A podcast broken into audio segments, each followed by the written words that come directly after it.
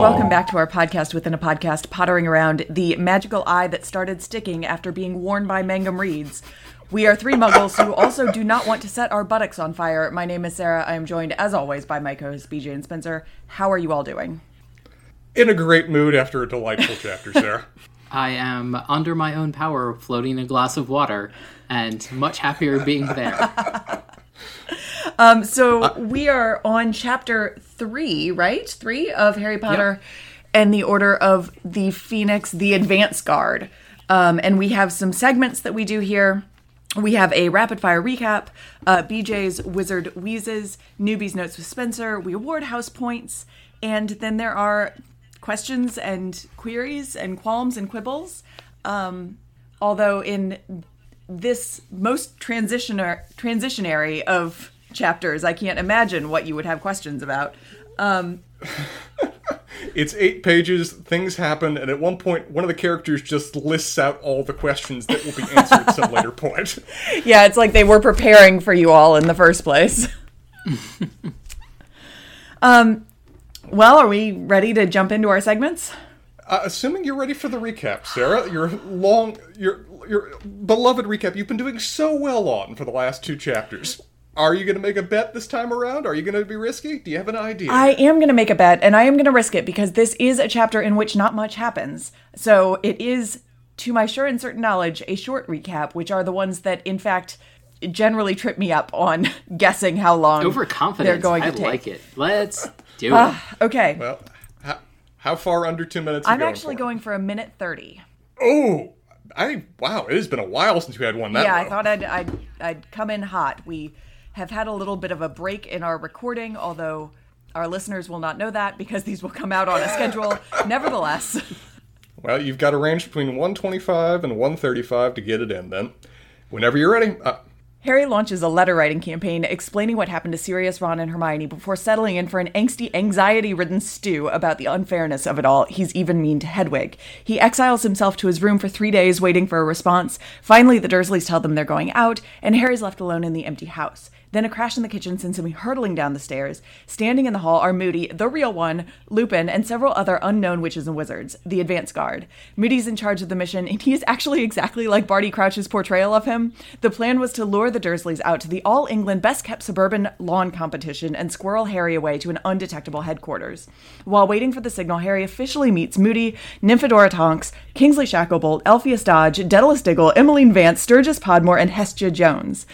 Uh, Moody spends the time trying to clean out his magical eye while Tonks marvels at Petunia's cleaning habits. They pick, pack up Harry's things, and Tonks reveals herself as a metamorphagus by changing her hair at will. She's also an Auror, and both of these distinctions are deeply impressive to Harry. They troop out to the garden. Moody, Moody pops a disillusionment charm on Harry to keep him blended into his surroundings during the journey, and then gives the very dire instructions on what to do if someone is killed.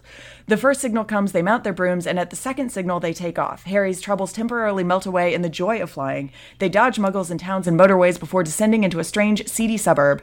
Moody deluminates the street lamps as they approach a building block and then hands Harry a sheet of paper telling him to memorize it quickly. In familiar handwriting is uh, the headquarters of the Order of the Phoenix may be found at number 12 Grimmauld Place, London. 131.50. Well done, Sarah.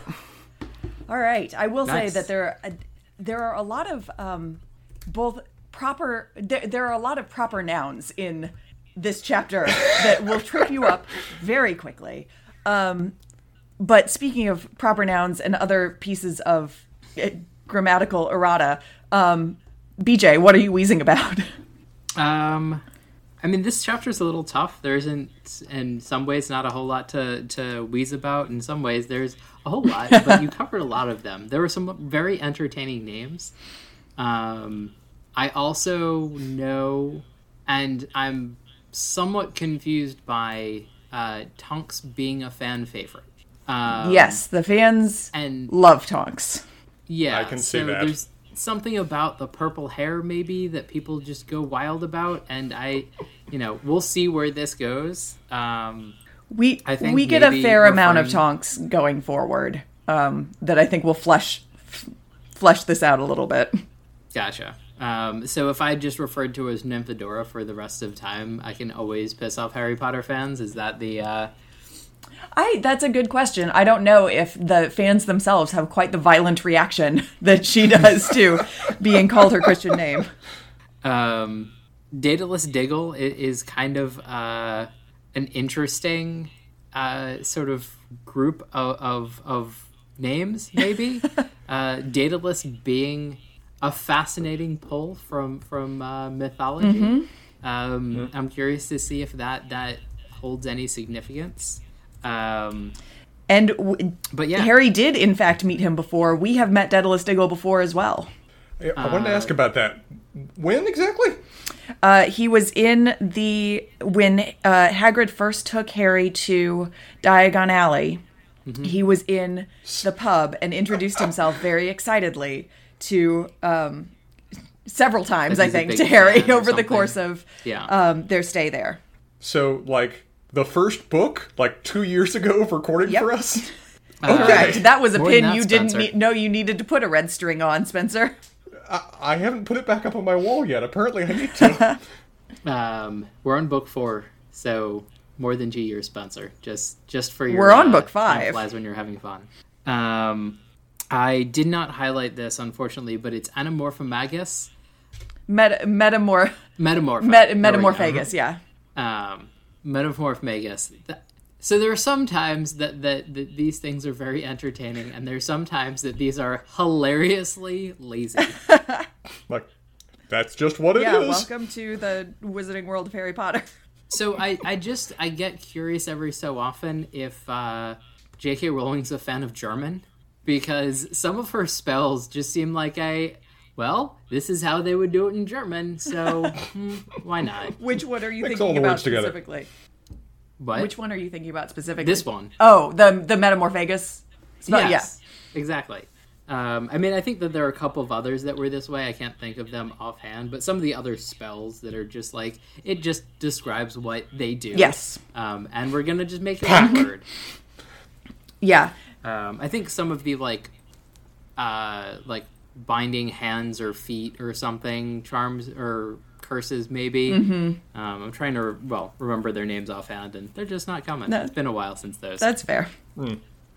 Um, the other thing that I find hilarious is there, like, I, I feel like at this point, and I just don't know what the timeline is, this was already starting to be movies. And mm-hmm. so this broom scene mm-hmm. was written to be in a movie without any thought about what is reasonable in the world. And I'm sort of curious to see what happens, like if this is a theme going forward, mm-hmm. because they're they're on brooms. They can go up as high as they want to a certain extent, and if you go high enough, you're not going to be seen in a village. And they're like, oh, we can just go up another quarter of a mile. Let's do that after we whiz around right above people's heads for a while because it makes for a really good movie scene. To be fair, she managed to do that with the um, in the second book before the movie started coming out with the um, Flying Ford Anglia as well. So I, I don't know. It's a little chicken and egg, I think. But I feel like with the Flying Ford Anglia, the kids might not have been as comfortable, like, and That's for yeah. the foresight and forethought, where like we're essentially getting like SEAL Team Six of the the Wizarding world, or I'm just gonna guess that that's what Order of the Phoenix kind of is, and Seems like it. they're I, I, about as in, as competent as uh, um, the Get Smart group. Um, so when wizards start operating anywhere near the Muggle world, things get difficult. Um, I just, you know, keep expecting a cone, cone of silence to come down so they can have their private conversations. Um, but yeah, I mean, an entertaining chapter, and also the the interaction of Tonks uh, at I think it's or no, it was somebody else uh, admiring how clean everything was. And Oh no, it was Tonks. That was Yeah. Tonks. Okay. She, she wasn't admiring. She seemed she seemed like she didn't enjoy it. She went back to the mess of Maybe Harry's room. Was like, by it? Yeah, she was place." mildly unnerved by it. I think. Yeah. I felt I felt very at home with those comments. like, no, no, s- certain number of socks need to be scattered at all times. I'm not I'm comfortable. well aware. Well, shall, shall I go on to uh, Newbie's notes? Uh, yeah, let's. Do I it. just want to highlight one more wheeze that is Okay. actually it is present in this chapter and I'm just very excited about it. It becomes more prominent in the next chapter, but the name of the place that they have arrived at is Grimmauld Place. If we think back to our conversations about Diagon Alley and Knockturn Alley, yes, we are now at Grim Old Place. yes.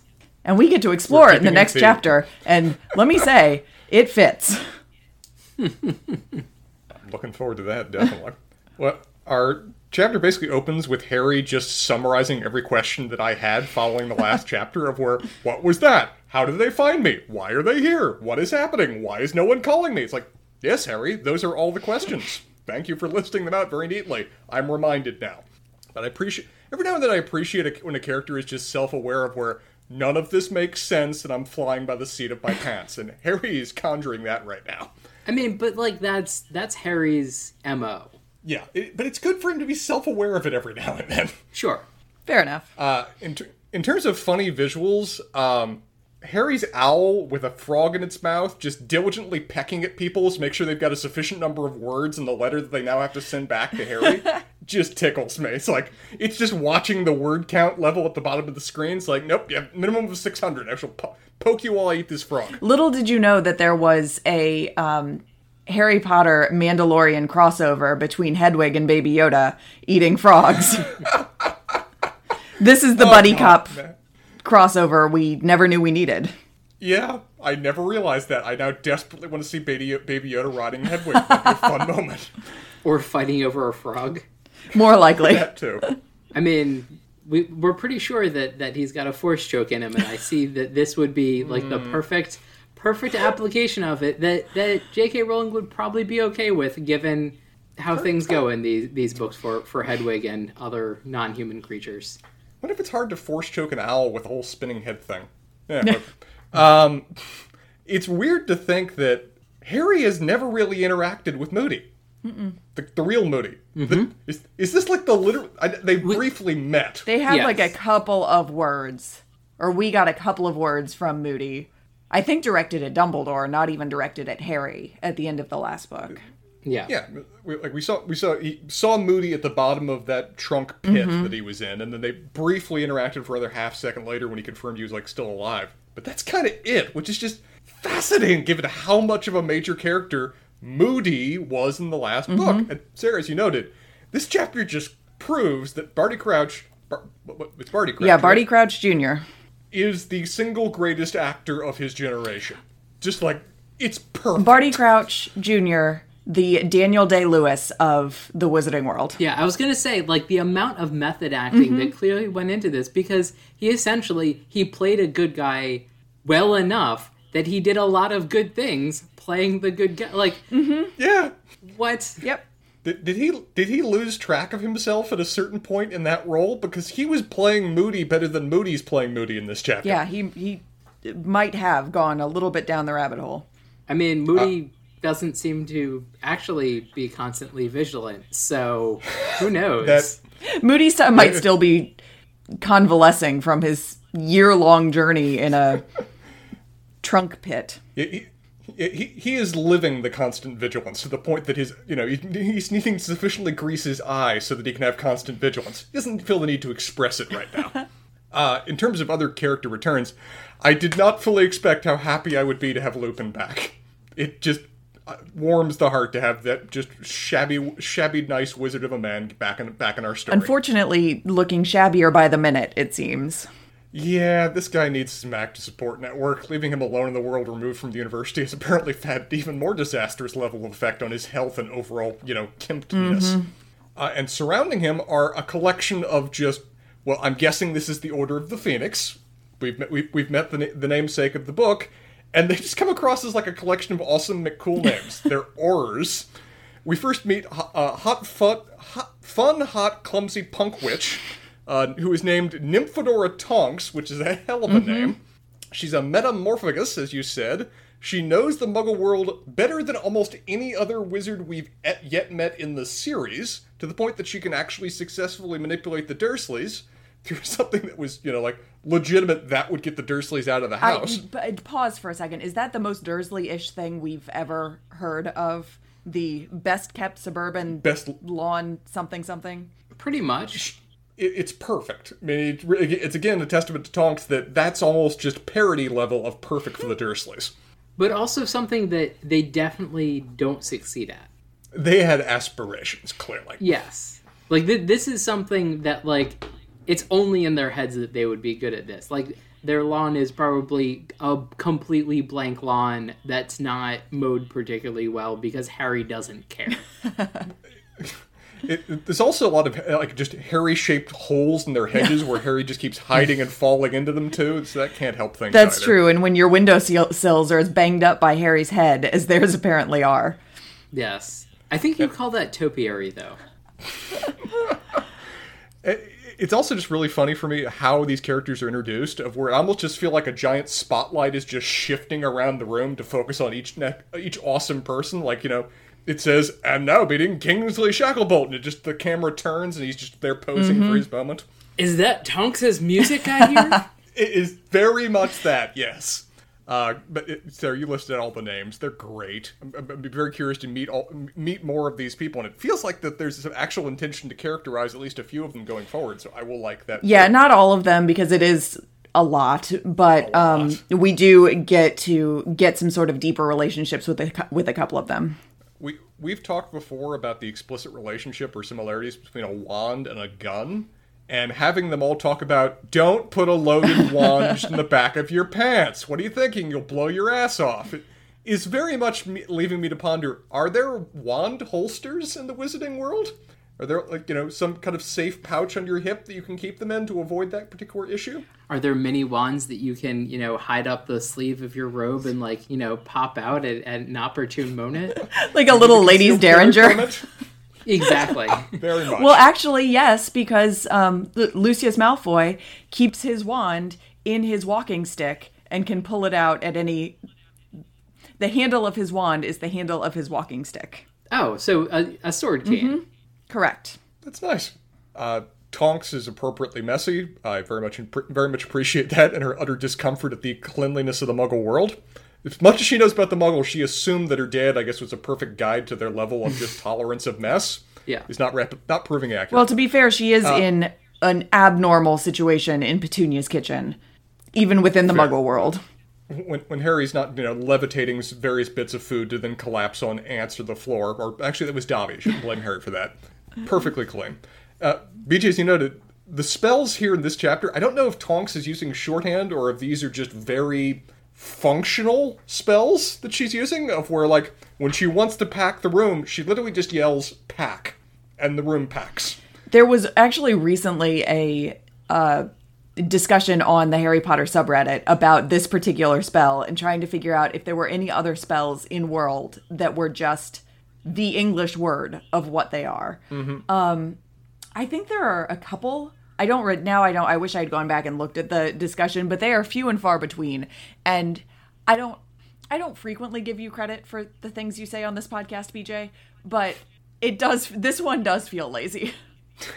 I mean, she uses three ones that we've never heard before in just like a two paragraph segment. The first is pack, which caught me off guard. Second one, when he she uh, cleans Hedwig Cage, is scourgify, which there's at least a little bit more effort attached to that one. And then locomotor trunk. Was that a spell? That was a spell that she was casting on the Yeah, trunk, I think right? that the Yeah. locomotor part is actually the spell. And then the object of the Like spell when. Harry learned Accio in the last book, and he would say things like Accio broom. Got it. Works the same way. Okay. Yeah, I mean, then- they, so she does use uh, italics, at least in the Kindle version, for magical things and spells, and so I, you know, I think that tracks. Um, I have a theory, uh, which won't go anywhere, so it you know it doesn't really matter. Um, which is that with like, and we've talked about this before that spells are a you know saying the words with them like don't matter. It's sort of Right. the intention that you put behind them. And so I would guess that in like the next 20, 30, 50 years or whatever, all spells taught at Hogwarts will be in English or like it'll be that transition. Hmm. kind of kind of like how how all science publications were in German until all science publications were in English. Sure. And Is, is the Catholic Church now no longer going to be proselytizing in Latin, kind of thing? yeah. Local languages. Uh, we, have we also ever seen the disillusionment charm before? Or is that, that No, a new this one is on a us new too? one. That's new too. Mm-hmm. We have a lot of new spells in this Yeah. chapter. And it's uh, also an interesting choice because that's another essentially English Yeah. Mm-hmm. word, but it, it, this see this feels like the right place for like something to do with chameleon or or something like that. And mm-hmm. again, this sort of seems like a this chapter was was a, a hurried one um, to get from point A to point B kind of thing, rather than a, and I don't know, not as much uh, effort was put into the magic here. It also has a little bit, though. I I think there is a reading of it where, you know, we have seen so much magic up to this point only within the context of Hogwarts, which is yeah. like in an academic setting and you're sort of learning the specifics of the rules and kind of by the book and things like that. And every time we get magic outside of Hogwarts, there's a little bit more of the kind of expediency of necessity to the magic being used. Like I feel like we I feel like we got that at the Burrow too with um you know with Mrs. Weasley doing her thing and things like that that maybe there's a difference between academic magic and how you actually use magic out in the world. I mean, is this a those who can't teach except Dumbledore? Possibly. But it, may- may- it very could be the kind of thing of where Harry's essentially learned to do magic by holding his hands at 10 and 2, and mm-hmm. now he's learning to dri- drive by his own terms, by seeing other people in the real world do it. with his knees and a cup of coffee in his hands. Ver- yes, that is what this chapter is. Okay. I, I imagine it's a little bit more Fast and the Furious, like stare at other people and go full force, full bore forward, rather than Less suburban there's mom no in a reason for him to be doing the insane things that he's doing, but it's Harry, so he does. Fair enough. Yeah, I mean, I mean, there's some moments that very much feel like that, where we before they take off, Moody basically just goes through the list of okay, if half of us die, the other half do this. If all of us die, Harry, you do mm-hmm. this. It's very much a soldier preparing for war scenario that even the other guys that are there are looking at him like, dude, can you not talk about that right now, please? Nobody's gonna die. like we're we're gonna be fine, right? Right? But it it does remind us that from a certain standpoint, they are at war now. Yeah. They are back on a war footing in a way that the older generation is actively familiar at, and the younger generation is kind of trying to play catch up with.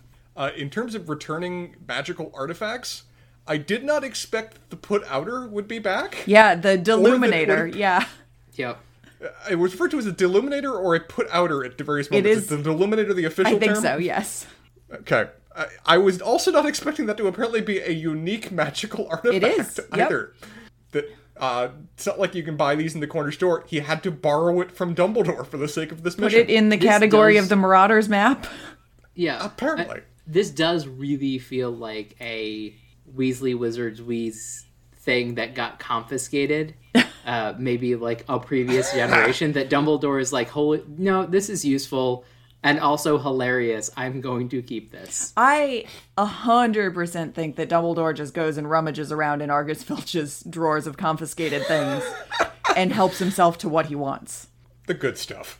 Well, in terms of the good stuff, Sarah, who won and who lost this chapter? Uh, This is a little bit of a weird one for j- winning and losing here. I, you know, I don't know. I mean, I feel like there is a a reasonable case for to be made for Harry winning this chapter because he is out of the Dursleys. He is among witches and wizards again. It seems like he is being taken to the headquarters of the Order of the Phoenix, which is in fact what he was bitching about not being able to do earlier. Mm-hmm. Um, mm-hmm. I don't know. We get so a- after the first part of the chapter. My hesitancy on this, honestly, is because after the first part of the chapter, we get so little of his internal emotional state. It's difficult to know kind of where he lands at the end of it. Um, although he did have that moment of like real joy when he was flying, um, which I th- I think is an indicator of kind of where he is. I'm going to have to put now. forward Tonks. Okay. um, because she successfully manipulates the Dursleys in a way that uh, Perfect. Also true. is yes. pretty perfect. Also impresses probably the most famous wizard in all of Wizarding World with her hair change. uh huh.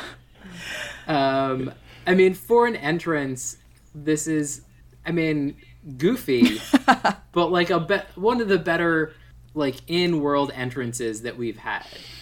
That's true. I, bu- I buy that. Okay. I buy that. Spencer, do you have anyone you'd like to put forward as winner? I think those kind of have to be the nominees, really. I mean, we're, I think, I think from an emotional state, Harry definitely had the biggest improvement. Mm-hmm. It's more just we just kind of all suddenly now realize that Tonks is in the world and she is also. And maybe we won. Like a, yes, We won with the that Tonks revelation is of now part of the story. Well, if we are going to declare Tonks the winner, which I am perfectly happy to do, then I would actually then like to take as loser. Um, although this happens off screen and we have had different rules about whether this counts or not, um, but the Dursleys seem to have fallen from very high highs to the non-existence of the competition they thought they were in the running for. They're not even going to get like the buffet dinner attached to it. Um, So I think that the Dursleys are going to come home extremely irritated, and then Harry's gone. Which, while they don't want Harry in the house, you know, it's Harry also not like a is Oh. better than Harry Loose. correct. And, I mean, all these points are perfect. I very much agree the Dursleys are the losers. I'll even add on to that that Lupin left them a note, which is probably going to piss them off even more. So a werewolf left them a note. Yes. Actually, um, would Petunia would Petunia know Lupin, or at least have a vague idea of him, given Lupin hanged around with people that Petunia apparently knew? she might have she might have heard of him at some point you know through lily. Because lily would have been friends with lupin as well given how close a friend he was with james. So yeah she might know the name. She might recognize the name. And we have been that's learning all kinds of things well we haven't been learning much but we have been given a lot of indications that petunia knows a lot Lots more about this whole world than one would have suspected. Yes. You, you also remind me of a, sur- a surprisingly powerful little moment in the chapter was when all the all of the members of the Order of the Phoenix, uh, I'm assuming this is a a significant portion of them, are all staring at Harry and they're commenting on Lily and James and how much Harry looks like them and what aspects of him do. That, that was a surprising. That, that was a, a a a powerful and effective moment of seeing the history that is still resonating with these people about them and how Harry connects into that. yeah it's still very I think much that's present Something to add to your wall um, of of uh, red yarn strings, um, Okay. because I think it will will help uh, clarify certain certain things up there. Okay, I don't know exactly what I'm putting yarn up on the wall for, but I will put it up. The the knowledge that Harry looks a lot like his father, but there are are distinct aspects of his mother in him as well. Yeah, we've gotten a few mentions of um, Harry having Lily's eyes before, but not in like such a concentrated conversation of multiple people standing around and literally just having speculations on how he has embodied both of his parents. Yeah. So, Um, Questions? I, I want to add in a uh, a segment that we've sort of had in the past, Okay. but that hasn't really had a name, uh, which is um, a a Hedwig watch. Um, ah, do do do do do. Harry Potter Yeah. has a good chapter when Hedwig is around, and we continue this. Uh, even though Hedwig isn't around when the good things happen, we have a chapter that has Hedwig in it. Um, maybe Harry is slightly mistreating Hedwig, but Harry then has a good chapter. Correct. and, and, and notably, his worst moment is after he mistreats Hedwig and sends Hedwig away. When Hedwig's not present, Harry has a bad series of Yes. days. And he does, while he should not mistreat Hedwig, he does feel immediately guilty about it. So that's something, I He- suppose. improvements. Yes. He's Um, improving. Questions? Do did we see the cat door installed previously, or is this a new description of how they deliver dinner to Harry? No, we did see it uh, install. We did see it previously because um, Petunia kept pushing cold soup through it in the second book. Gotcha. Th- this is very reminiscent of a lot of like prison uh, depictions, which kind of fits. Yeah. It is interesting that in this case they are still using the cat flap, but Harry is not actually imprisoned in there. He has just decided he doesn't need to socialize with anyone, which is interesting. His self-imposed exile is interesting. It's also interesting that they're feeding him, and clearly this is almost definitely as a direct result of the Howler. Yes. Uh, because my memory is that he subsided on cake uh, for quite a while when he wasn't being fed particularly regularly. True. Am I correct that we've only met one Phoenix in the story, and that there's almost implication that that one Phoenix has been every reference we've had previously to Phoenixes in the story? Y- y- yes, you would be correct in those things. Like that, it's Fawkes, mm-hmm. and then Fawkes can trip and Fawkes's tail feathers. The only other mention that we had of Phoenixes can, are in both of the key wands that we have driving in the story Yes. as well. So if So- you really wanted to, it's really oof rather than oops. the Order of Fawkes. Oh God. Okay, that was my question. Essentially, is that Order of the Phoenix? Is this is Fawkes the mascot? Essentially, Yeah, I I guess it's actually not ever really explicitly discussed. Um, but as you might imagine, Dumbledore is certainly a part of this whole thing. Therefore, Fawkes is around. I'm, I'm just uh, like expecting in the movie that it's just as we're panning through the like the room of their headquarters. There's just a, a, a, a framed picture on the back of the wall that nobody acknowledges that just has Fawkes looking proudly with our founder underneath it or something. So, um, what's the uh, is the dropout rate in Order of the Phoenix pretty high? You know, due to burnout. Oh, oh, oh. Spencer, do you have other questions? I had them and now I don't want to say them. I'm sad now. Um, so we we've talked a lot in the past, and I just sort of want to bring it up again as sort of a question, but mostly just something that's interesting. Um, the the power that Voldemort's name has, and I guess so. I guess my thinking is evolving a little bit in terms of like what the power of the actual name has because we have Dumbledore basically saying, "No, go ahead and say it because like if you don't put weight on the name, it doesn't have the the same power. It doesn't have the power that everybody else puts on it." Mm-hmm. And so I guess my my thinking now is that Voldemort He's might back. zero what? It feels real in a way it didn't before, where previously it was just cultural. Yeah, but it also kind of feels like Voldemort is, doesn't zero in on Harry saying it. He zeroes in on everybody else, like freaking out about it. And hmm. so, like, if Harry says it alone, he can say it all he wants, and it's kind of meaningless. But other people that that put this weight on his name are really what draws it in. And so it's like kind of like the the dark mark and everything else, where it's it's like what you're doing when it happens and stuff like that that really matters because we have um, Snape with the dark mark as kind of a a beacon of Voldemort's back that he doesn't react to it in the same way, presumably that everybody else does. Mm-hmm. Hmm. But It, it was interesting during that moment of where to see Moody react to it, of where Moody's been previously pretty unflappable about it, but the fact that he immediately stifles use the name, and I think he's the first one that even does it, mm-hmm. really kind of suggests that. I mean, it's always had hallmarks of you know, speak of the devil and he is there, and it's really it feels more active and real rather than just let's not assign that name power. It's like no, no, this is now a malevolent force in the world, and he is actually watching. Yeah, and so this is um, a moment that happens in the kitchen when Harry they're kind of waiting, I think, for the signals, and Harry says something. Harry says Voldemort's name, um, or starts to say it anyway. Yeah, he's about to, and yeah. and Moody freaks out, and everyone freaks out a, a little bit, I guess. Um, but it is it is an interesting moment. And then correct me if I'm wrong, but Moody essentially sa- or somebody says something like, "We'll talk about this later." Yeah, We're not doing in it here. Yeah. or whatever. Yeah, um, and so this sort of, and I guess sort of the delineation that I imagine Dumbledore has that pretty much no one else has is maybe Dumbledore is never like doesn't worry about things in the way that other people do, but it's sort of the he never believed or was had the fear that that Voldemort was going to take over in a way that other people did.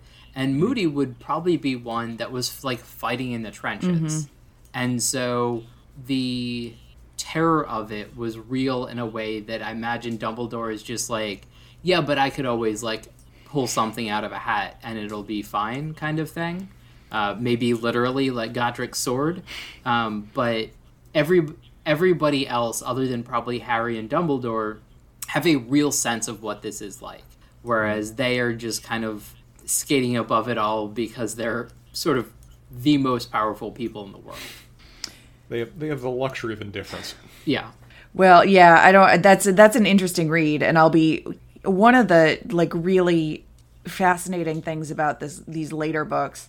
This one to some extent, but especially the next book, is that we get to spend so much more time with Dumbledore and mm-hmm. like really evolve theories on what his relationship to Voldemort is and how it came out. Like it's it's just interesting. Like we we are still, I think, at a point where Dumbledore is kind of this cipher figure who comes in and explains things at the end. Although at the be- at the end of the last book, we did have a, a discussion that I think was was really right about kind of the first time that Dumbledore has been rattled, and we've seen him as almost like human, mm-hmm. um, as opposed Yeah. to just like headmaster Dumbledore who can fix everything. Um, right. God in the machine. Yeah. So I we're we're kind of starting down that slope of figuring out like okay, but what is what is Dumbledore's actual deal? Yeah. Um, which I I think I think you'll both find really really interesting. I find it fascinating because Dumbledore is a is a weird cat. Oh, yeah. I mean, I've always liked Dumbledore, but he became his most interesting once there was a level of there was a level of humanity put into him as well. And so, if we're getting to see more of that, I'm in. I'm excited about it. Yeah. Um, other questions? None, none at this time. No. Okay, so next time we are going to move on to chapter four. Spencer, are you excited to look at the picture? The picture is interesting. Chapter four Oh, is number Christ. twelve, Grimmauld Grim Grimmauld Place. Grimmauld Place. And now I can't I now I've gotten in my own head about it with Grim Old Place. Grimmauld Place. And what's our picture? Uh, there are a collection of heads mounted on walls like trophies, and I'm, I'm thinking either they are goblins or half elf or uh, house elves. They look a lot like house elves. A They lot more like I- house elves than one might expect. Uh, they also are lined up on a wall a lot like hunting trophies. Uh, very much so. Well, that'll be cheery. I, I also imagine that they could just be alive and been told to stick their heads there. And that's just like This is not the worst theory you've ever had. Um, I mean, if those are house elves, that's fucked up. Unless BJ's scenario is true, in which case that's hilarious. If they're goblins, that's still messed up. But at least we know there have been a series of goblin revolts in history to provide some degree of guess so. explanation. Huh. So anyway, that's Maybe it's basically vending machines. I don't want to ponder that. Let Sarah please exit. Let's stop now. well, this got weird.